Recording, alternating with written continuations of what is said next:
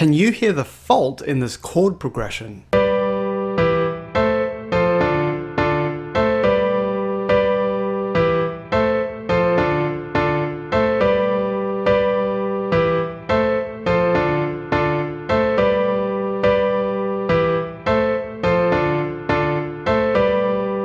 If you couldn't hear the fault, don't worry, that's what you're about to learn. And more importantly, you'll learn our rule for fixing this fault in the chord progressions you've already written and avoiding it in the progressions you'll write in the future. But first, tea.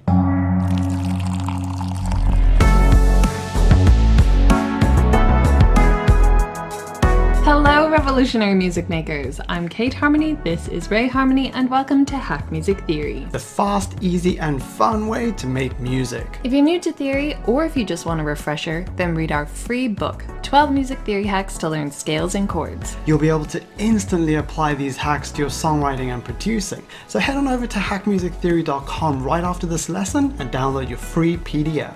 Alright, it's time to open your DAW to Hack Music Theory. Firstly, just to clarify, a fault is not a mistake. A fault is a weakness, in other words, an area for improvement. So, what's the fault in this chord progression? Well, the chords are jumping all over the place, up and down, and that makes the progression sound like a beginner made it.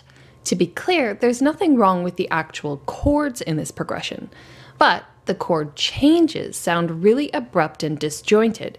In other words, the progression doesn't flow at all. And of course, if for some reason you want your chord changes to sound abrupt, then leave them as they are. And by the way, our example is in the key of G Mixolydian, which is all the white notes from G to G, and the tempo is 105 BPM. If you're not familiar with the happy but serious Mixolydian mode, you can use the mode hack in our songwriting and producing PDF. Okay, so how do we fix this progression and make the chords flow smoothly into each other instead of abruptly jumping up and down when they change? In a word, inversions. An inversion is just a fancy word for when you rearrange the notes in a chord. You see, if you have three notes in a chord, you can play that chord in three different ways. For example, let's take our root chord G major. You can play the notes in the original order of G, B, D, or you can rearrange the notes and play B, D, G, or D, G, B. Same notes, same chord, just inverted. The different inversions have different names, but those aren't important. What is important is learning how to rearrange the notes in a way that makes your chords flow smoothly into each other. This hack will instantly make your chord progression sound super creative and professional. So, how do you do that? Well, it's all about emphasizing the similarities between chords. In other words, we need to emphasize the notes that are the same from one chord to the next. These notes are called common notes and they act as powerful links that connect chords. Let's take the first two chords in our progression as an example. Our first chord is G major, which consists of the notes G, B, D. And our next chord is E minor, which consists of the notes E, G, B. Now, when we compare these two chords, we find that they actually have two common notes. So these two chords are literally two thirds identical. Yet, when we change from G major to E minor, it sounds abrupt and disjointed. The reason for this is because we're not making the most of their similarities. If we bring attention to their common notes, it will sound like the G major chord is effortlessly melting into the E minor chord, making that chord change flow beautifully. So, how do we bring attention to common notes in a chord change to make it flow smoothly? Easy, you simply rearrange the notes in one chord to make their common notes line up. In other words, the common notes should be in the same place within the chords. That's what creates the powerful link that connects chords.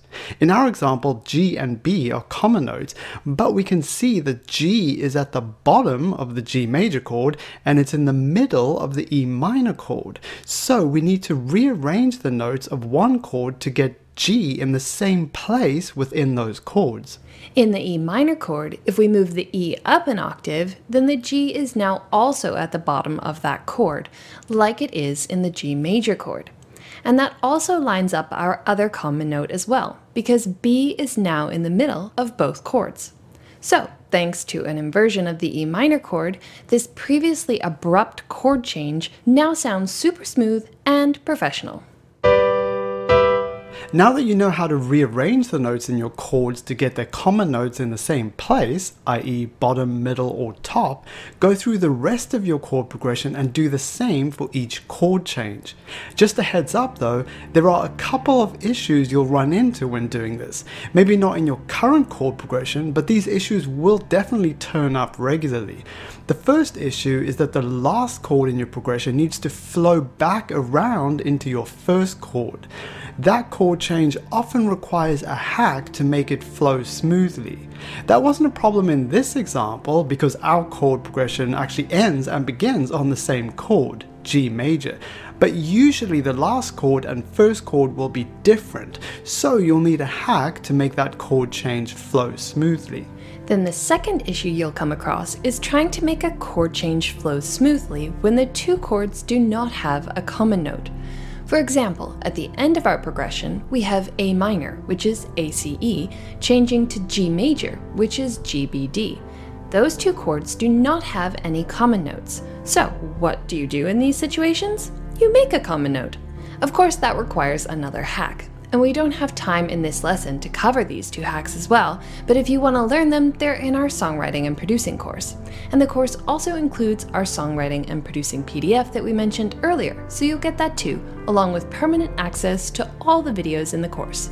So, to conclude, our chord flow rule is that your chords should flow smoothly into each other by ensuring that when you change chords, there is at least one common note linking them, and that common note is in the same place within both chords. Now, let's have a listen to the final example. We hope you enjoy it.